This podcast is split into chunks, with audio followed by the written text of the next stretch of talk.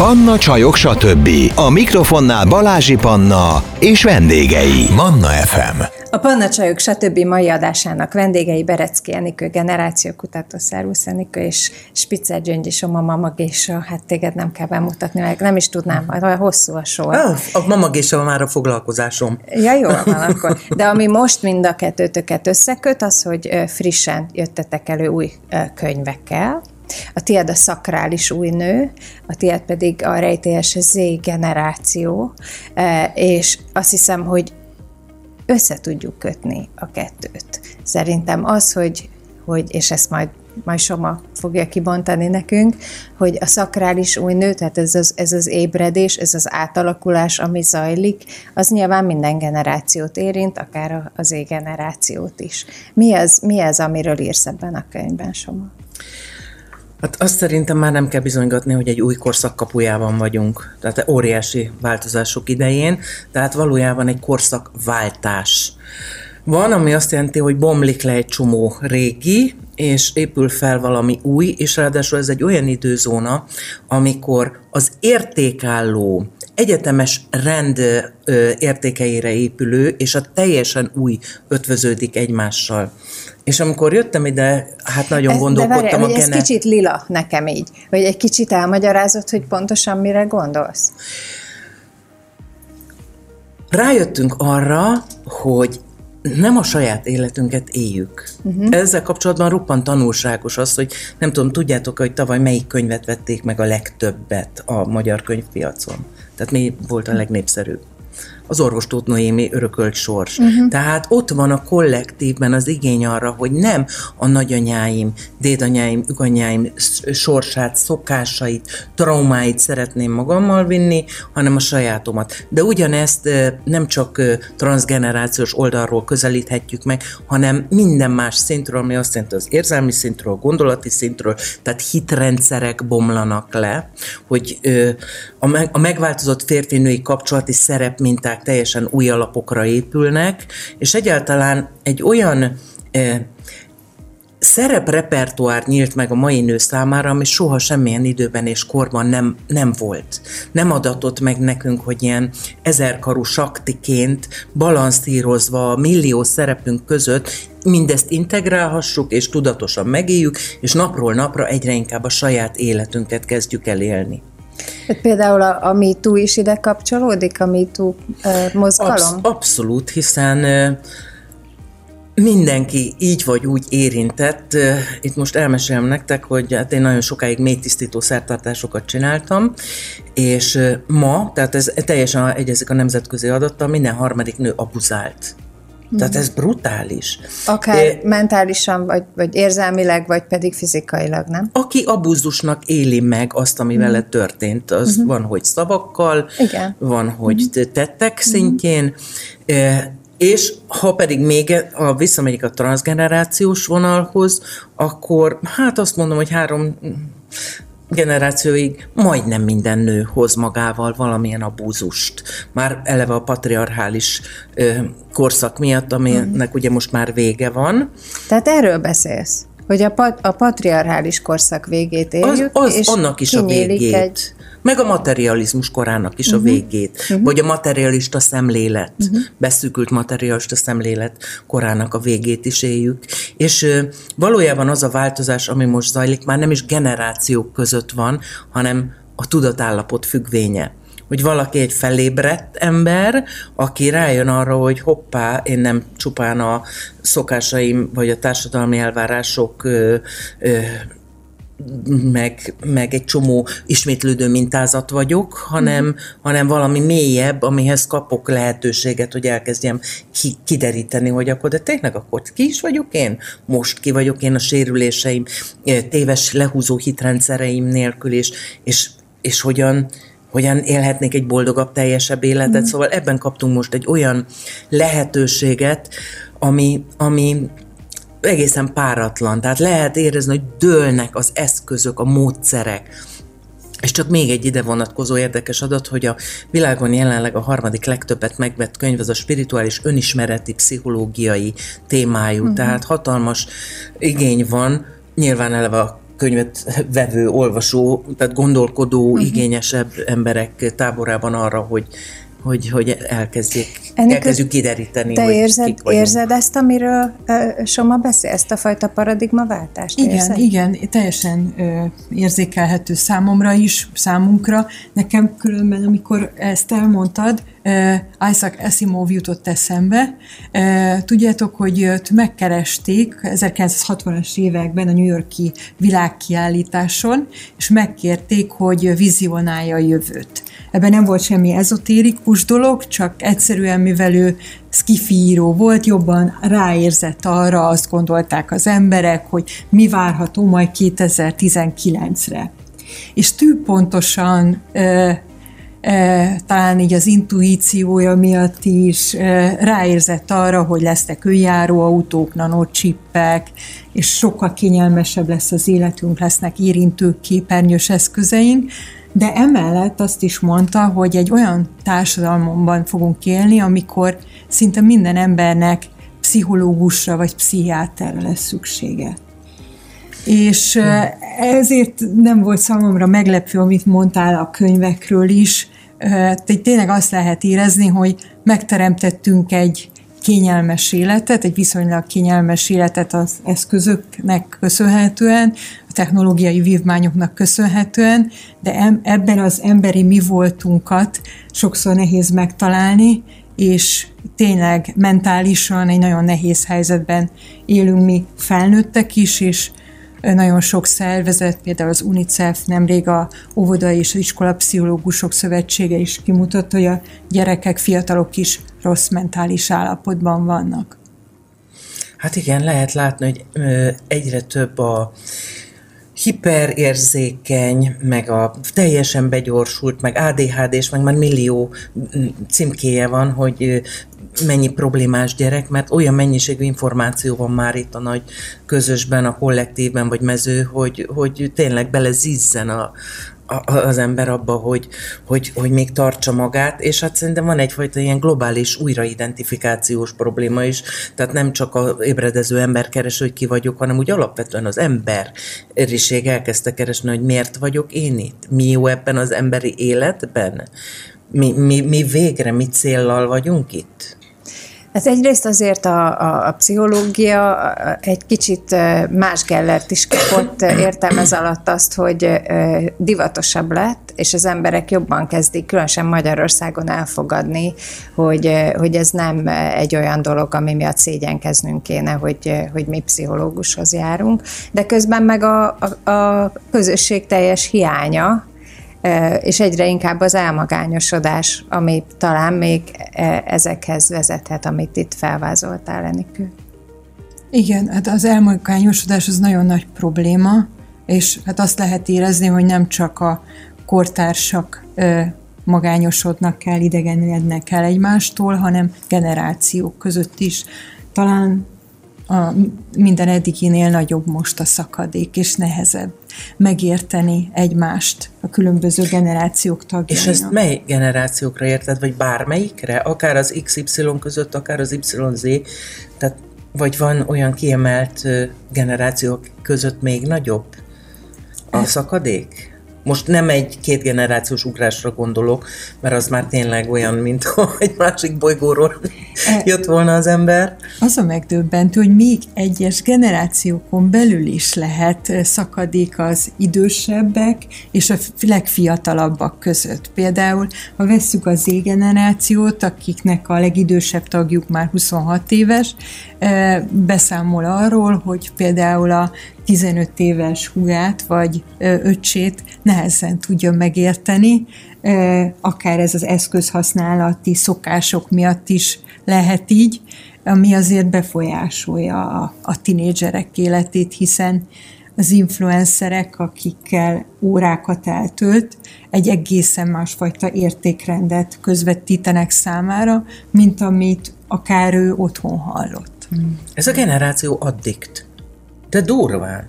Szerintem addikt a, hát az, azért a függőség az nagyon veszélyezteti őket, de talán életkoruk miatt jobban, mint az idősebbeket, de azért az idősebbekről sem mondhatjuk el, hogy ne lennének veszélyeztetettebbek, és főként ez is kapcsolódik, amiről az előbb beszéltünk, hogy hogy akár a kihívások elől is adhatnak a függőség, például az online függőség egyfajta menedéket, vagy megkönnyebbülést. Na de hát, amit te mondtál az elején, az, az nagyon felemelő volt, meg nem tudom, így bíztató, reményteljes. Amit Enikő vázolt, az kevésbé. Szerintem egy nyílik az olló, nem egyfele fogunk haladni. Uh-huh. Tehát az emberiségnél lesz egy szakadás. Egyébként erről nem, tehát olyan nagy volumenű tudósok, mint Carl Sagan, vagy Carl Sagan, nem tudom, hogy kell kéteni, az Éden sárkányai című könyvében már évtizedekkel ezelőtt írt, ő azt mondta, genetikai olló előtt állunk, egy szó szerint effektív egy új ember van születőben. Én azt úgy szoktam mondani, hogy nagyon sokféleképpen nézhetjük, hogy ez az olló hogyan nyílik.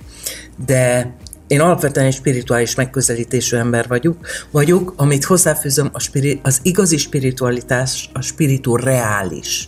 Mert az egész eh, lélekből, vagy eh, lélekből és szellemből megközelítő gondolkodásnak az a lényege, hogy ide, a 3D-be, az anyagba én be tudom-e hozni azt, amitől minőségébbé válik az életem, vagy sem. És én nagyon gyakorlatias is vagyok, nagyon praktikus, mert eh, egyébként önmagában a spiritualitás az valóban félelmetes és lélaködnek tűnő, de ez valójában már realitás is, hiszen ott van a, most ugrok egyet, bocsánat a csapongásért, a, ha megnézitek a YouTube-on bejutott, hogy kettős rés kísérlet, kijön egy nagyon híres kvantumfizikai kísérlet, ami tulajdonképpen ö, már arról szól, hogy a spiritualitás és a tudomány, a kvantumfizika teljes mértékben összeért, vagyis amit és ahogy én szemlélek valamit, és amivé válik, az párhuzamosan történik. Úgyhogy Nyilván az, hogy én hogyan szemlélem most ennek az ollónak a nyílását, ez nagyon szubjektíven rólam is szól, de én azt látom, hogy igen, aki még mindig abban gondolkodik, hogy, hogy, hogy a világ annyi, amit a szememmel látok, és a két kezemmel megfogok, és számokba is tudok belerakni, és, és ez az nagyon anyagcentrikusság, mert azért az emberiség olyan szinten belesüppett az anyagba, mint még soha, semmilyen korban, semmilyen kultúrában, ez nagyon lehúzó lesz.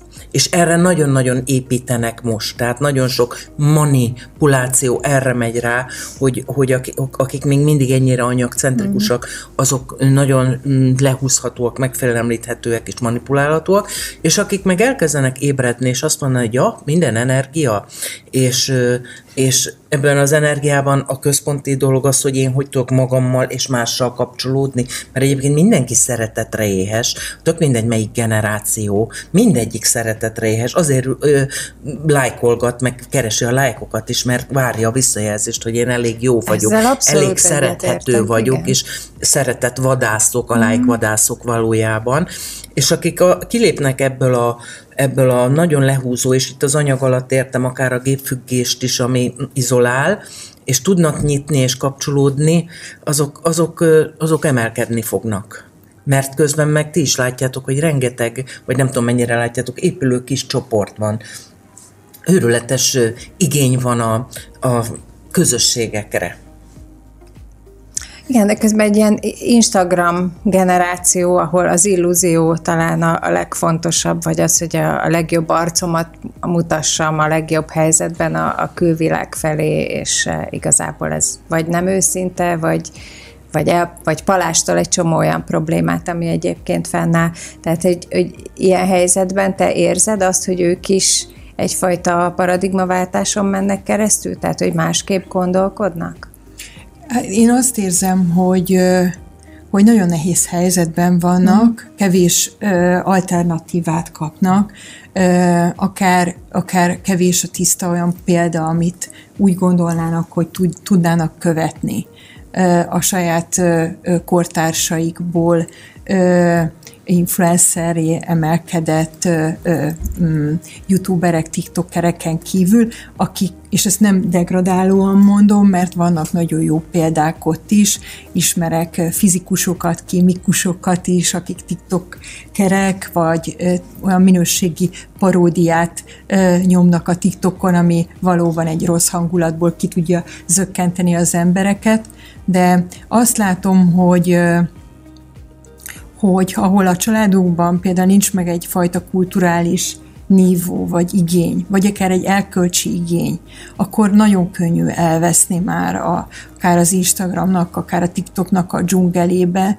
nagyon nagy lehúzó ereje van, és azt látom én is, hogy folyamatosan a pragmákat, a dolgokat, a cuccokat tolják a fiatalok elé, és tényleg a mani arról szól, akár a videójátékipar, ami a koronavírus járványnak a nyertese volt, az egyik legnagyobb nyertese volt, akár a többi hasonló alkalmazás is, annyira nem tudatosak a fiatalok arról, hogy ez mind a pénzről szól, és ahogy nézik ezeket a képsorokat, ezek generálják bennük azokat a vágyakat, hogy, hogy ezeket meg kellene szerezni.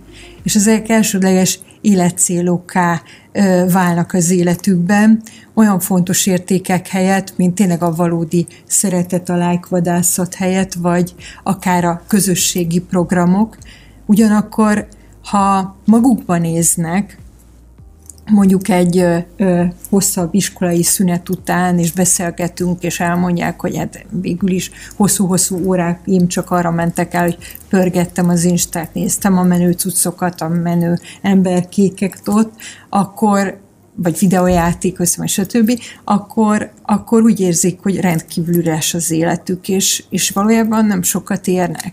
Tehát az önbizalma nagyon sok fiatal, szégenerációsnak tényleg a béka feneke alatt van, mert ahhoz, hogy ez növekedjen, arra lenne szükség, hogy kilépjenek a offline térbe is, tegyenek valamilyen tevékenységet, ami picit túl van a komfortzónájukon, erre jöjjön valami visszajelzés, mert az természetes, hogy visszajelzésre várunk megerősítésre, és akkor így tudna fejlődni az önértékelésük, önbizalmuk, nem a posztokon keresztül, és azt látom viszont, hogy ehhez, hogy ez megtörténjen, nagyon fontos lenne számukra más alternatívákat is mutatni, akár nekünk idősebbeknek, mert nagyon sokan azért süllyednek bele az online világ bugyraiba, mert nem látnak izgalmasabb, jobb alternatívákat tehát ebben úgy gondolom, hogy nagy felelősségünk van nekünk is, hogy segítsünk. Te a fiatalokkal, én az ő szüleikkel foglalkozom többnyire, és amíg beszéltél, az jutott eszembe, hogy, hogy tényleg mindenből, ahogy, ahogy mondtad, az a, az a mondat üvöltött, hogy nem vagyok elég jó.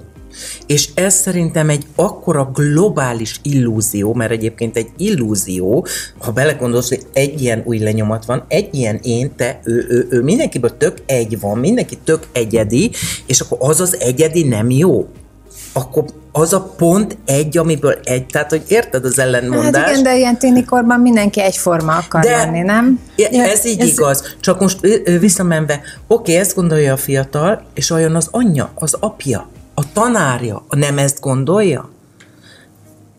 Hát igen, Érted? Mert, igen. Mert, mert alapvetően azt látom, így satsz per kb., hogy kb. 85-90 százaléka a, a, a felnőtteknek, ö, hát alvó gyermekember, én így hívom tehát önismereti vakfoltokkal teli, meg lehet, meg lehet nézni, hogy be, beütött, hogy az érett személyiség kritériumai, mindjárt mondom, meg pszichológus találtak, mindegy, beütött az érett személyiség kritérium, olport, igen, és végig veszi az ember, hogy ó, hoppá, hoppá, tényleg mi minden kell ahhoz, hogy valakire azt mondhassuk, nem csak, hogy nagykorú, hanem azt, hogy felnőtt, tényleg, tehát, hogy nagyon kevés a valódi valódi önismerettel, önbecsüléssel eh, rendelkező felnőtt ember, aki elhiszi, hogy ő tényleg elég jó, és eh, ennek a sok alvó gyermekembernek, akik aztán saját magukhoz sem tudnak kapcsolódni, a gyerekeikhez sem tudnak kapcsolódni, eh, hát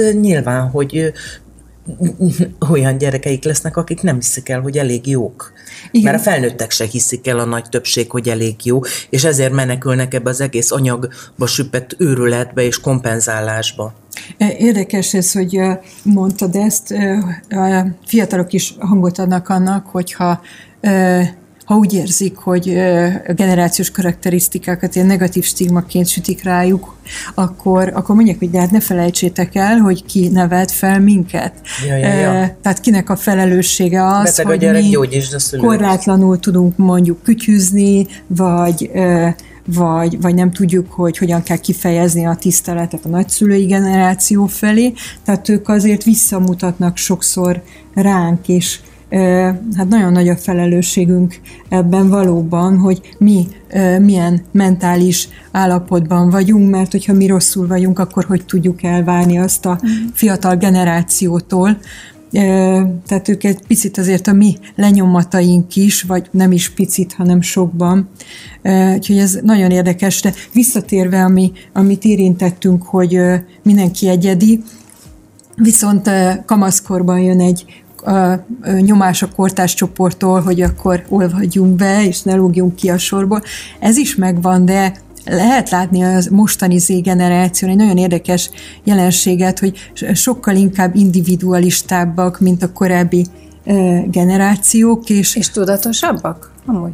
Nem mondanám, hogy feltétlenül tudatosabbak, bár sokkal több információ eljut hozzájuk, és talán ez azért őket már jobban segíti abban, hogy Szelekten. valamivel igen tudatosabbak lehessenek, de ennyi információ özön alatt sem könnyű boldogulni, de ö, szeretnének azért, ö, keresik azt, hogy ők miben másak, mint a kortársaik, és akár az öltözködésben is ez meg jelenik, hogy szeretnének egy kicsit különbözőek lenni, mint, mint, mint mondjuk az átlag. Tehát ez jobban megvan bennük, viszont hát nagyon nehéz ez, mert annyira kitágult a világ, hát és igen. még régebben ugye a osztálytársainkhoz hasonlítgattuk csak magunkat, legalábbis az én hát gyerekkoromban. Igen. Most már bárkihez tudod a világháló, mert mindenki kiposztolja, hogy hogy néz ki, mit evel, milyen sikereket érte, stb. És Carlos Strenger, izraeli filozófusnak van egy nagyon érdekes könyve a jelentőségtelenséget vizsgálja, vagy a jelentéktelenséget, hogy ez milyen hatással van ránk a populáris kultúra megjelenése óta, és azt mutatja be valójában nagyon egyszerűen, hogy, hogy ez egy nagyon nagy nyomás alá helyez mindenki, de legfőképpen a fiatalokat, hogy már nem csupán hitköznapi emberek között kell megtalálnunk a helyünket, hanem ebbe a sorban, mert ott vannak a sztárok, a ö, világ legmenőbb vállalkozói, ö, sportolói, stb. És csak még egy mondat az öltözködésre, hogy Azerbajdzsánban is pont ugyanúgy öltözködnek ma már a fiatalok, mint mondjuk Amerikában vagy, vagy Indiában. Tehát ez is nagyon megváltozott. Azért néhány évtizeddel ezelőtt ez még szerintem nem így volt. Igen, mondják is, hogy ők a világ első globális nemzedéke, uh-huh. akikhez ugyanabban az időben ugyanaz az információ, ugyanaz a divatirányzat, hírek, bármi megérkezik, de azért a algoritmusokról ne feledkezzünk el, amik azért mégiscsak valahogyan szelektálva juttatják el hozzájuk az információkat, és rendkívül egyoldalú lehet ez, attól függően, hogy őt mi érdekli. Például a, mikor kitölt a háború, az ukrán-orosz háború, akkor volt egy nagyon népszerű TikToker lány, ukrán lány, Valeris, aki az ő útját mutatta be, hogyan menekültek az óvóhelytől egészen Olaszországig. Hmm. És mire Olaszországba ért, már milliós lett az ő követő wow. tábora, és hát képzeljétek el, hogy maga a Milánó polgármestere fogadta, Rómába pedig meghívták egy tévés talk és közben ő vitte a cuki kis fehér kutyáját. És hát, ha ezt a kép, ezeket a képkockákat nézik meg a fiatalok, akkor hát nem gondolják, hogy a háború az mennyire borzalmas. Mert ők mondjuk szeretik a kicsi fehér kis ö, ö, szörös kutyuskákat, ezt írják be a keresőbe, és akkor ők e, ez a fajta hír, ö, hírtípust kapják meg az ő ö, oldalaikra, nem pedig az, hogy mondjuk egy 21 éves hogyan vonul be. Tehát ö, ez is nagyon érdekes, hogy hogy annyira polarizálódott a társadalom, plusz ott vannak az algoritmusok, ami a mi preferenciáink szerint kínálja a híreket, és e között kell valahogyan értelmezniük a valóságot, vagy vannak, akik csak simán elfogadják az egyoldalú hírközlést, vagy hmm. valóságot közülük valóság, hát azért ez egy eléggé hát, megfoghatatlan és szubjektív, igen. tehát ez az egész egy illúzió. Igen. Mi is egy illúzióban vagyunk, és ráadásul szerepekben. Valójában a saját szubjektív valóságunkat pakolgatjuk, rakosgatjuk össze folyamatosan. Az jutott eszembe, hogy beszéltél, hogy, hogy tényleg elképesztő, megrészegítő belegondolni abba a hatalmas ugrásba, hogy én egy 66-os születésű X generációs még megalázkodva mentem a körmösért, mert mi még körmösöztünk, igen. Hogy van. Bizony, Hogy tehát van. hajdonánás, mm. alsó tagozat, nem tudtad a szózótáblát, akkor meg Somogyi Gyöngyi voltam, Somogyi, jöjjön egy körmösre, és a mai tényleg individualizálódó fiatal, aki hát sokkal asszertívebb is lett, sokkal jobban meg tudja húzni Hogyne. a határait, hogy, hogy tehát fel sem merül, hogy merjen -e ilyen szinten felülről lefele irányítani egy, egy pedagógus.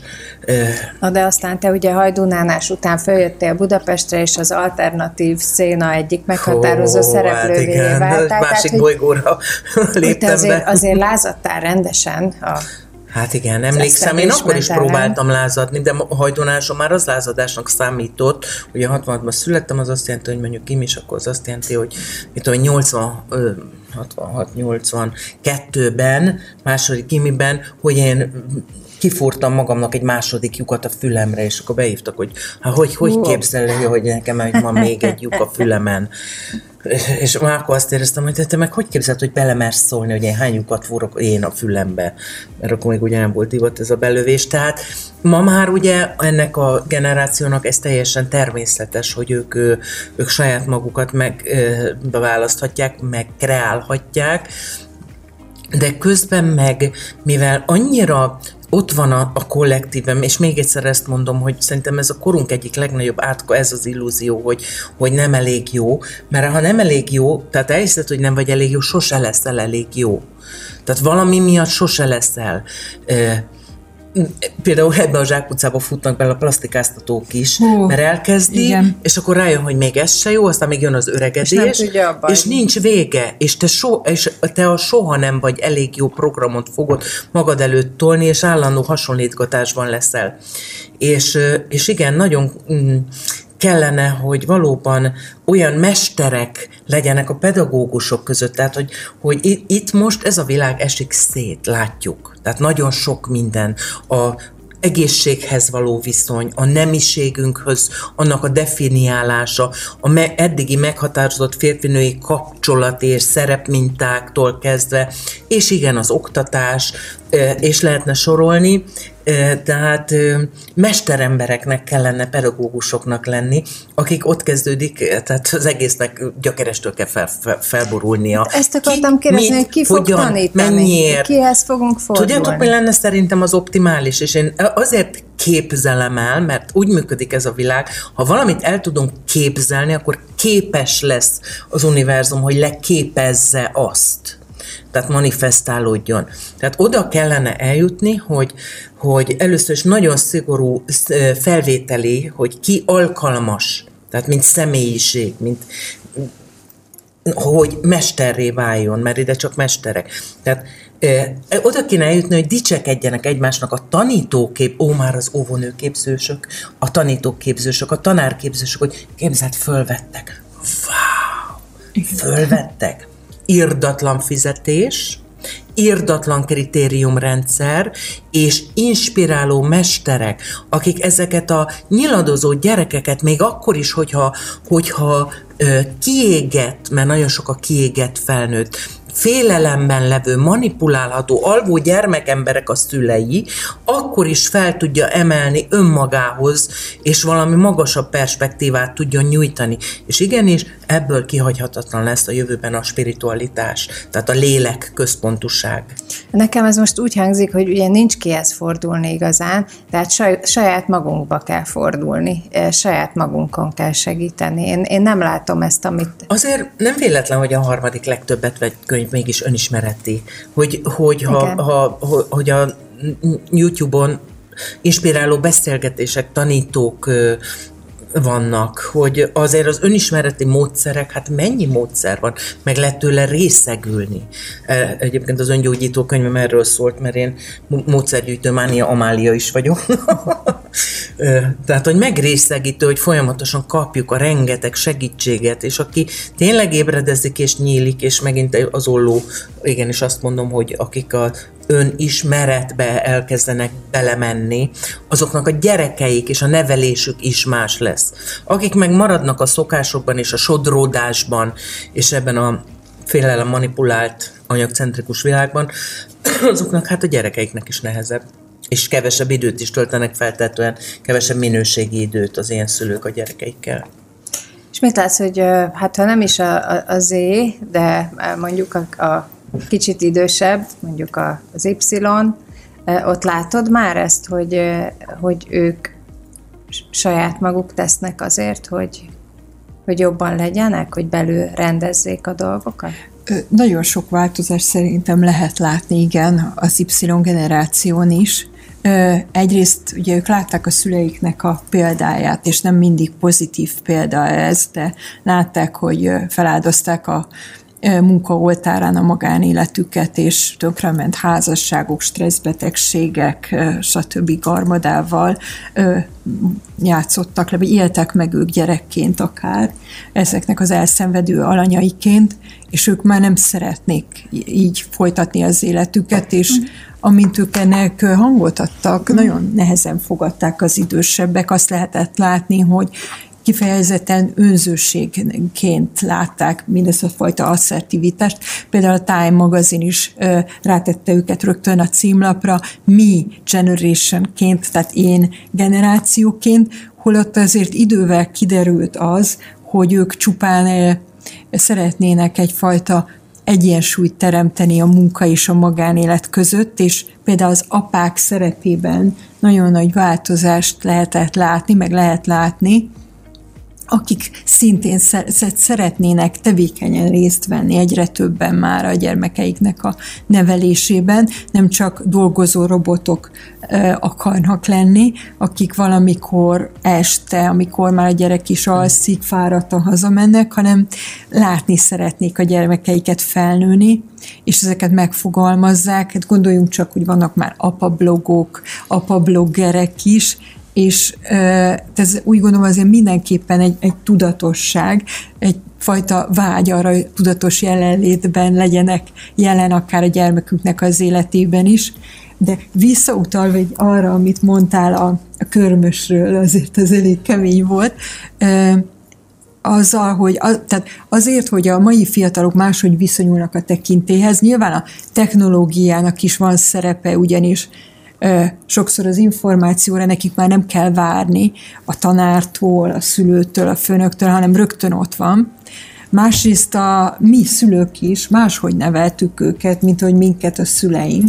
Tehát a mai gyerekeknek a szülei biztos, hogy nem azt súlykolják, hogy a tanárnak a szava a szent, és hogy minden szavukat csüngeni kell, és hogyha bármi probléma van, akkor, akkor lehetőleg ö, ö, tarts magadba, mert úgyse neked lesz igazad, hanem, hanem inkább demokratikusabb nevelési elvek mentén nevelik őket, és emiatt talán nem kell csodálkozni azon, hogy megmerik kérdőjelezni a tanárokat az iskolában, meg a főnököket a munkahelyen, hanem erre készülniük kellene a tanároknak és a vezetőknek is, hogy mit tudnak ezzel a megváltozott helyzettel kezdeni. És egyébként ez is teljes mértékben a patriarchális rendszer megszűnésének a végével függ össze, mert uh, ugye egy férfi ur- uralmú, hiszen a patriarchálisnak az a lényege, hogy a férfi a fölé, a nő az alárendelt, az azt is üzeni, hogy, hogy ha ez a rendszer működik, ugye akkor az apa, a férfi az ö, analógiában van a főnökkel, mindenki, aki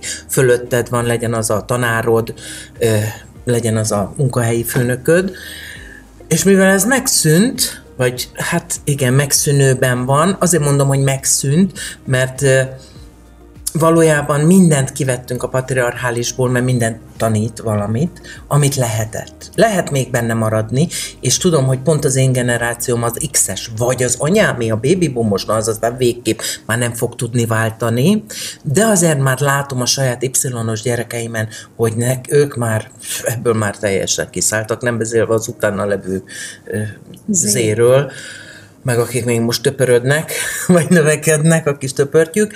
Szóval ez aztán elkezdi majd megkérdőjelezni azt is, hogy valójában bármi, ami kívülről, felülről jön, az mennyire jó, csak itt megint bejön a manipulálhatóság, ami arra épít, hogy ha nem vagyok elég jó, most már ezt negyedjére mondom, mint valami mantrát, tévhite azt, az teljes mértékben ott, ott lebeg, mint valami köd az egész mezőben. De az nagyon érdekes, amit mondtál arról, hogy valószínű, hogy két irányba fogunk elmozdulni. Hogy Már ezt el egy, is mozdultunk. Ezt egy kicsit kibontod? Tehát, hogy, ezt hogy nagyon sokféle szempontból kereszt, lehet nézni. A kereszteződésben, és akkor vál, ez végül is a mi választásunk, nem? Hogy merre megyünk. Egyre jobban azt gondolom, hogy ez egyfajta sors is. Persze fel kell mhm. vállalni a felelősséget, hogy oké, okay, ez az én döntésem, de az, ahol mondjuk tartok a saját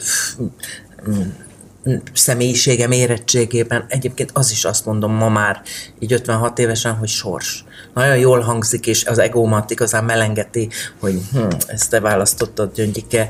Az egész, tehát még azt is én választottam, hogy szor, azt sem én választottam, hogy szorgalmas vagyok, vagy törekvő, hanem egy öreg lélek vagyok, aki, aki teszi a dolgát, és bizonyos szempontból szabad akarat, bizonyos szempontból meg, meg sors. De egyébként maradjunk a szabad akaratnál, mert egyébként meg, hát azért mégiscsak ö, álljunk már bele abba, hogy van választásunk, és tényleg van.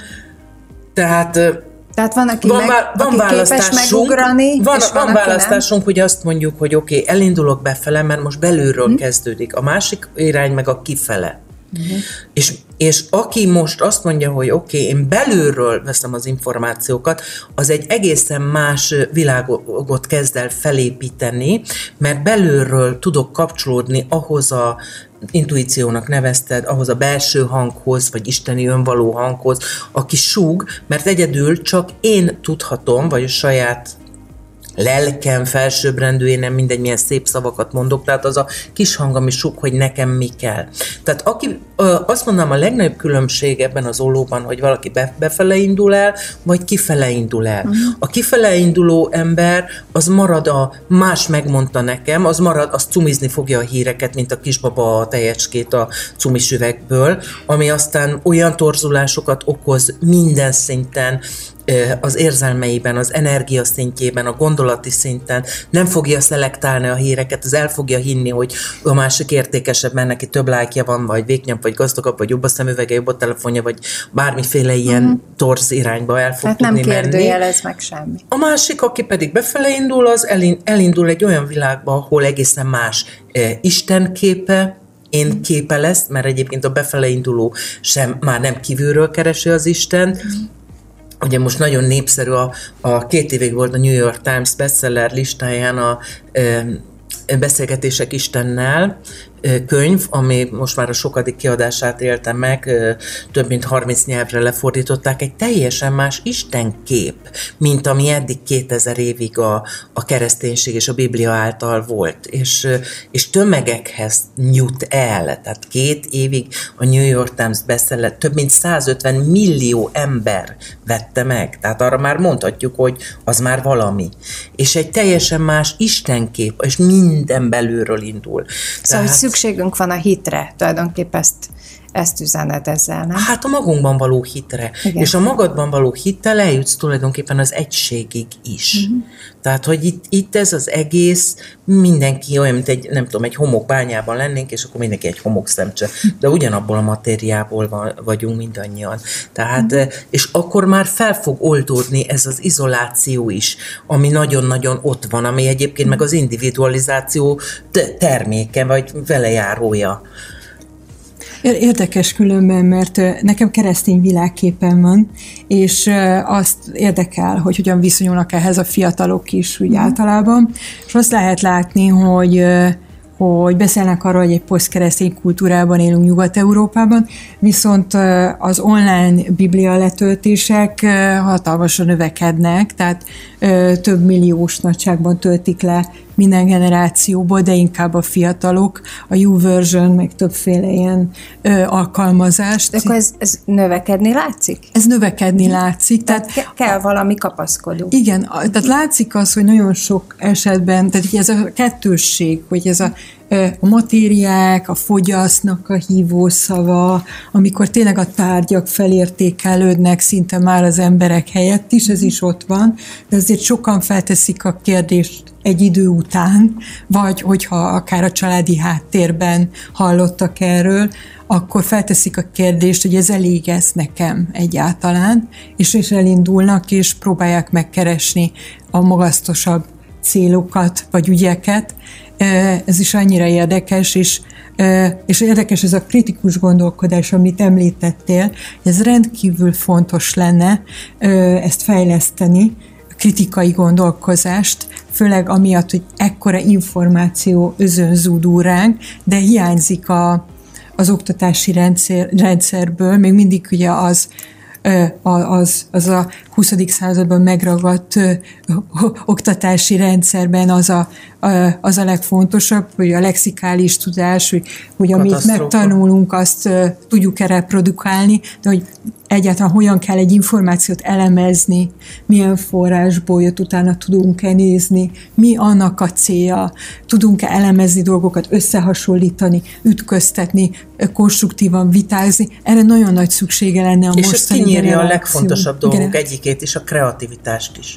Mert Igen. az igazán kreatív ember az a jég hátán is meg fog élni. Tehát most jelenleg, aki, aki, aki kreatív és intuitív, és, és hát önmagával kapcsolódó, és ezáltal a többivel tud kapcsolódni, az elkezdi majd feltérképezni, hogy tényleg mire is van szüksége a világnak, merre induljak el. Foglalkozások fognak megszűnni, új foglalkozások teremtődnek, és most már a, a, piacot nem lehet csak ilyen balagyféltekei racionalitással nézni, meg, meg ez a generáció már nem abban fog gondolkodni, nem tudom, hogy az apám asztalos volt, vagy jogász, vagy ügyvéd, akkor én is az leszek. Nekem például van egy barátnőm, akinek a kamasz gyerekein alternatív iskolába jár, és a megkérdezte az osztályfőnök a kis tizenéves kavaszokat, hogy van-e tervük, hogy mik lesznek, ha nagyok, lesz, nagyok lesznek, és a kisrác azt mondta 12 évesen, hogy, hogy tanárnő, én még nem, azért nem tudom, hogy mi leszek, ha nagy leszek, mert az a foglalkozás még nincs. és már most tudta, hogy az még nincs. Lejött neki. De majd akkor ő már meg fogja csinálni. Míg az én X-es generációm még abban gondolkodott, hogy nem tudom, van 200 foglalkozás, vagy 250 akárhány, és akkor ebből leszek majd én valamelyik. Hát én se gondoltam, hogy én mamagésa leszek, aki ennek a fő jövedelem forrása a mélytisztító szertartások és a transgenerációs traumaoldások. Tehát, és ki tudja, mit hoz még a, a, a, a helyzet, hogyha kellőképpen rugalmas és kreatív vagy, és mersz játszani. De ehhez valóban egy nagyon ö, ö, hát nagyon éber gondolkodás kell, amihez kell ez az állandó megkérdőjelezés is, hogy most ez igaz, vagy megint be akarnak etetni valami bullshit-tel. Ez nagyon fontos nagyon, lenne ezt nagyon. átadni nekik, de úgy, hogy mi sem így szocializálódtunk, meg Há, pály- persze. pályaválasztásban is persze. olyan generációs feszültségek adódhatnak pont amiatt, hogy a, amikor mi kiléptünk az iskolából, akkor középiskolából be kellett adni a jelentkezést, akkor volt egy nagyon nagy expanzió dimenziója az egyetemi, az a felsőoktatásnak, és, és hát nagyon sok mostani X generációs baby boomer szülő azt gondolja, hogy még mindig a papír számít. Fiam, menj egyetemre. Igen, ha ott a papír a kezedbe, kisvavak az életbe, senki nem igen. veszi el tőled, holott látjuk mi is, akár a saját munkahelyünken, hogy a lifelong learninget, a egész életen át tartó tanulást már nem tudjuk kikerülni,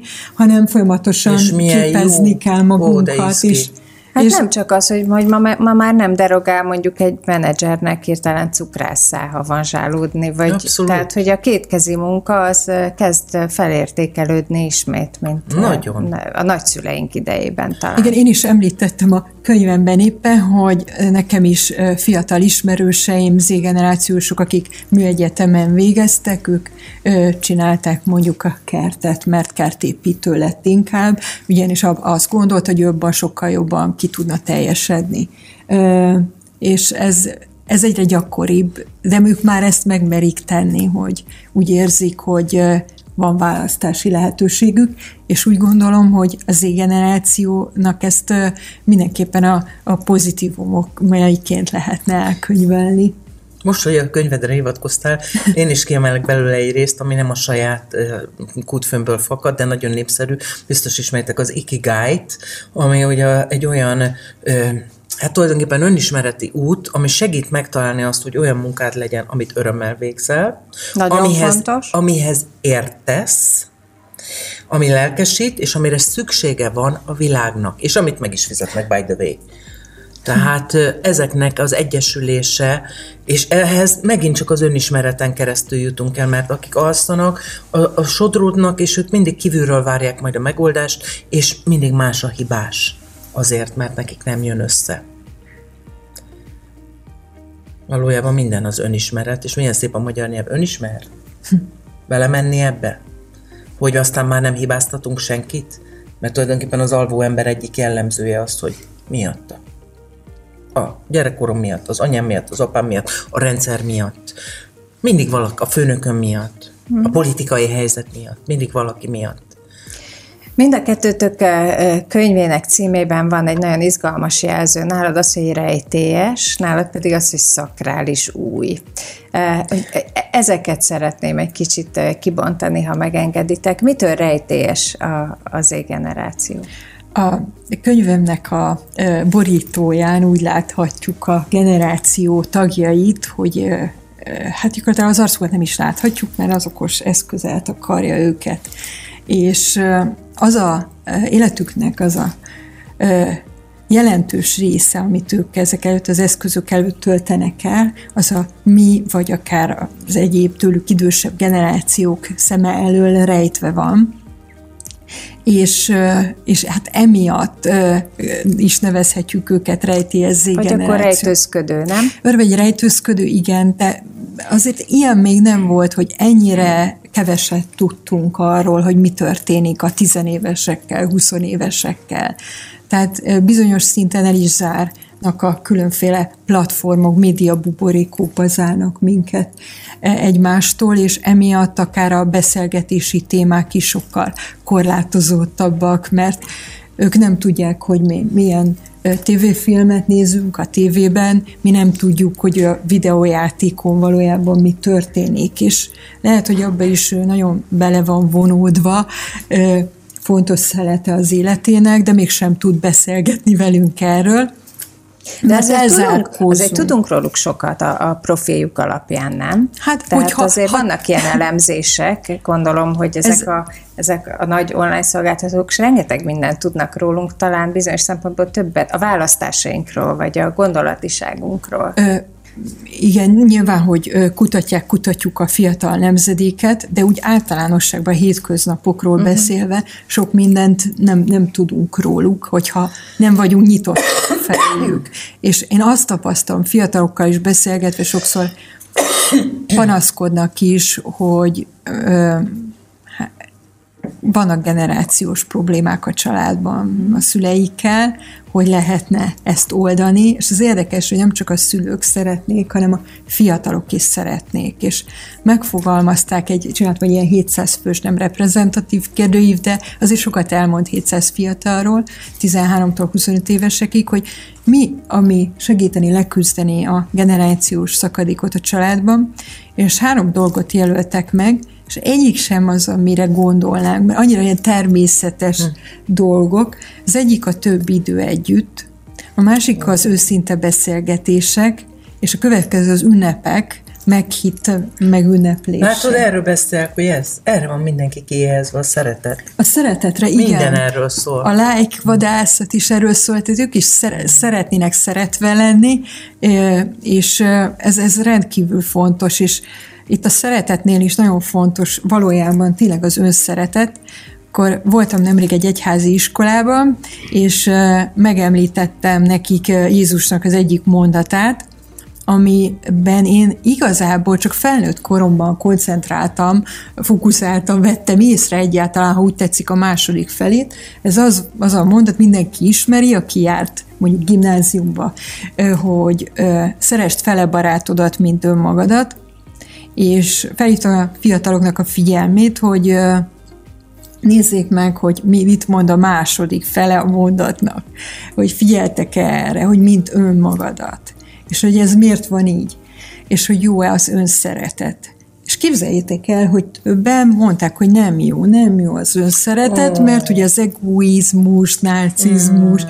és itt megálltunk és rendbe tettük ezeket a dolgokat, hogy tényleg az önelfogadása valójában ahhoz, és rendkívül nagyon, ahhoz, amiatt is nagyon fontos az önelfogadás, hogy másokat tudjak szeretni, vagy, vagy jól szeretni tudjak másokat. Ahhoz magamat is tudnom kell szeretni, elfogadni, és ez nem feltétlenül önzőség. Azt hittem, hogy ez már jobban lecsengett ez a hitrendszer.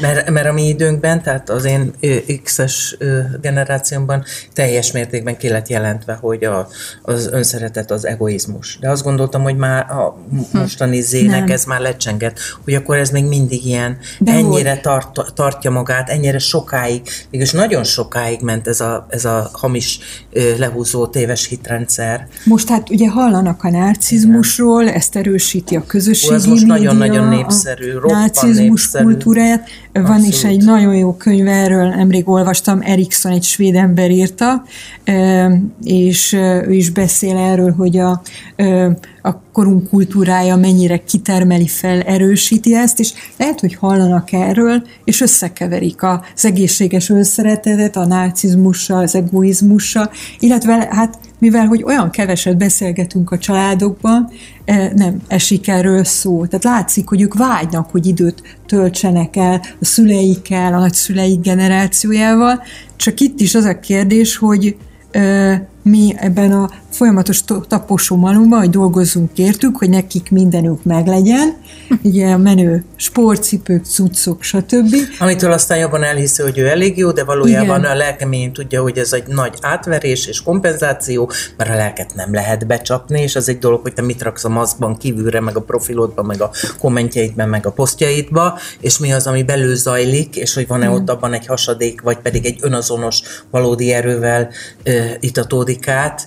De ilyen pótlék, Igen, ilyen önbizalom, pótlék. mankó is, segítjük őket, hogy kapják meg, de az időt megadjuk-e számukra, vagy csak a tűzoltásig jutunk el, amikor tényleg egy nagy probléma van, és akkor ú, akkor, akkor, akkor megy, hogy már megint kütyüzöl, stb. Ezzel biztos, hogy nem fogunk segíteni oldani a generációs szakadékokat, hanem ha tényleg rászálljuk azokra a legdrágábbat, ugye az időnk a legdrágább, akik számunkra is a legdrágábbak. Mondom ezt én úgy, hogy nekem is nehéz az időmenedzsment, és nekem is ö, otthon is van két Z generációs, egy alfa generációs, és tudom, hogy nekik is nagy igényük van arra, hogy rájuk szálljuk az időt, de ha ők ezt várják el tőlünk, akkor, akkor mindent be kell tenni, hogy akkor legalább ezt meg tudjuk nekik adni. A te idézetedre kapcsolódnék, ö, bibliai idézetedre, és szerest fel a barátodat, mint magadat, hogy belegondoltatok abba, hogy ez a elképesztő, szimbolikus, gyönyörű magyar nyelv, az a szó, hogy Isten, az valójában, ha felbontom, azt jelenti, hogy is, te, én vagy ok. Te is én vagy. Tehát ha szeretem magam, szeretem őt. Egy vagyok vele. Itt mindenki mindenkivel egy. Valójában nekem az Isten az ezt jelenti. Hogy itt mindenki ugyanabból a porból vétetett, és ugyanaz a lélegzet, tehát belénk lehelte a lelkét. És ha én igen, magamból kell, hogy kiinduljak, és szeretem magam, akkor tudok szeretni, mert mindenki az én tükröm, tehát mindenki én vagyok. A kérdésedre válaszolva, hogy a szakrális és az új nő, ugye a szakrális az azt jelenti, hogy szent, és valójában én azt mondom, hogy annyira elfelejtettük azt, és ebben nagyon vastagon ott volt tényleg a patriarchális alárendelő kultúra, hogy valójában mi nők szentek vagyunk. És most két nagyon gyönyörű kifejezést mondok, az egyik egy ősi afrikai kifejezés. Afrikában évezredek óta úgy hívták a méhet, hogy, hogy szakrális trónus. Mert úgy tartják, hogy valójában minden bőségnek ez a székhelye, mert ugye az, az anyaföld, főleg a termőföld része és a méhünk teljes analógiában van egymással. Tehát minden, minden, ami ebben a látható világban az anyag, és megint a magyar nyelv, anya, g szintjén van, az a, az a földből, a porból van, ami, még egyszer mondom, megegyezik a mi méhünkkel. A másik gyönyörű szó, ami erre vonatkozó, a csillagkapu, mert a lélek ami becsúrog az anyagba, az ezen a csillagkapun keresztül érkezik. Most nem megyek bele abba, hogy valójában a petevezeték után na, bevándorol a zigóta, de a lényeg, hogy itt, itt nevelkedik föl, itt ez a csillagkapu. És, és ebben az elanyagiasodott patriarchális kultúrából jövő mai nőnek, akiben rengeteg generációk láncolatából jövő harag van a férfiak iránt, el kell jutnunk a tudatosság arra a szintjére, hogy ezeket is kipucoljuk magunkat, mert megújhodni csak úgy tudsz, hogyha a régi lejárt, lehúzó, idejét vesztett dolgokat, mint egy lomtalanításnál, mint az otthonomat, ha én meg akarom újítani az otthonomat egy tavaszi nagy takarításnál, akkor én kidobálom, ami már ocska, nem használom, azt már tudom, hogy évek óta nem használom, porfogó, vicek, vacak, ugyanígy az érzelmi és a gondolati szinten is.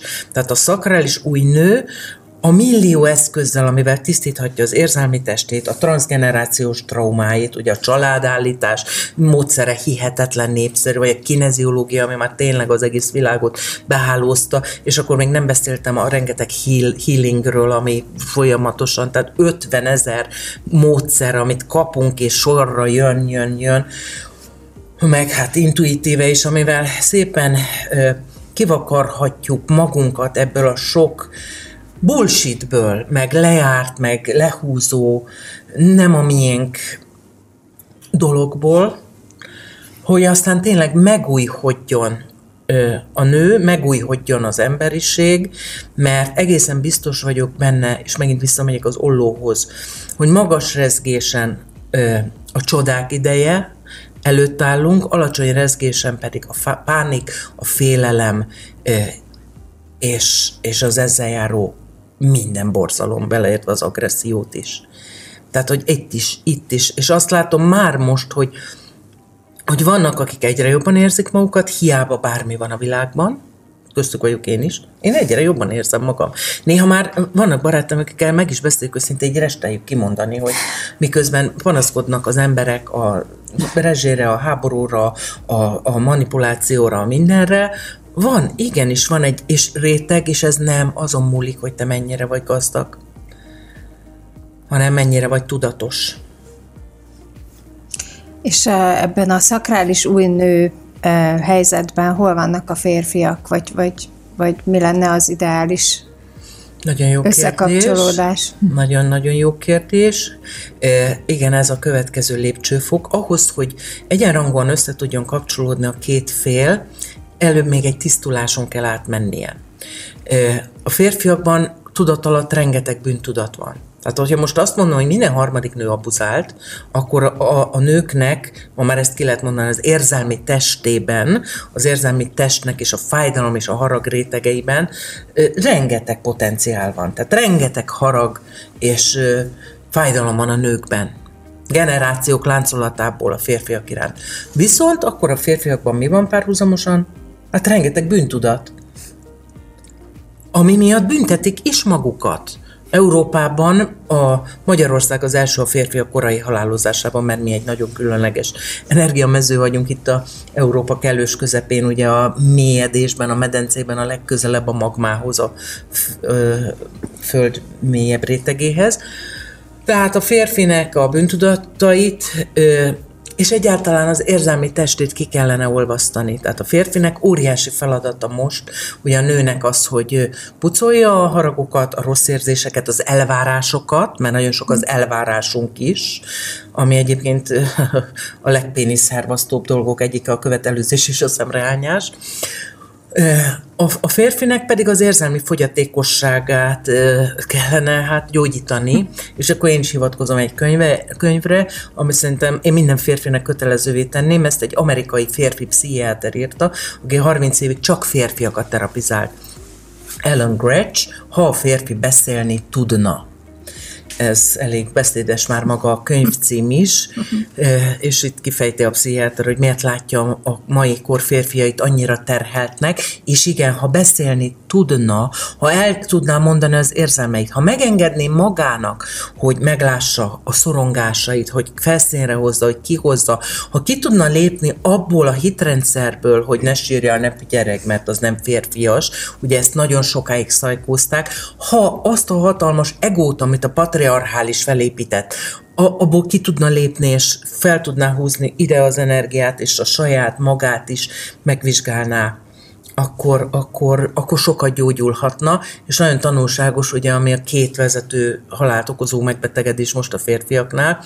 Az első helyen, mit gondoltok, mi áll? Prostata.